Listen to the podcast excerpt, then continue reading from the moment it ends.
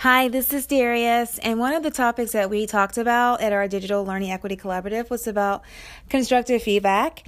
And you know, feedback's really important, even more so in this digital environment because you know we're not as we're not as engaged in a way that we are typically are. So it's very important that we think about feedback even more so critically and equitably. So we looked at an article. The article is entitled Breaking the Cycle of Mistrust Wise Interventions to Provide Critical Feedback Across the Racial Divide.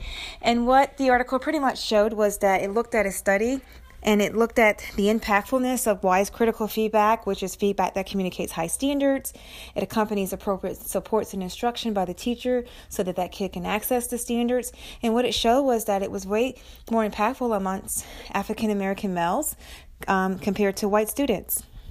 So it was a very interesting article, and if you find it interesting, it's embedded in, in our collaborative slides, and it's an opportunity for you to access um, our collaboration and our topics and our discussions and resources on equity from an asynchronous point of view if you're not able to come to a zoom meeting.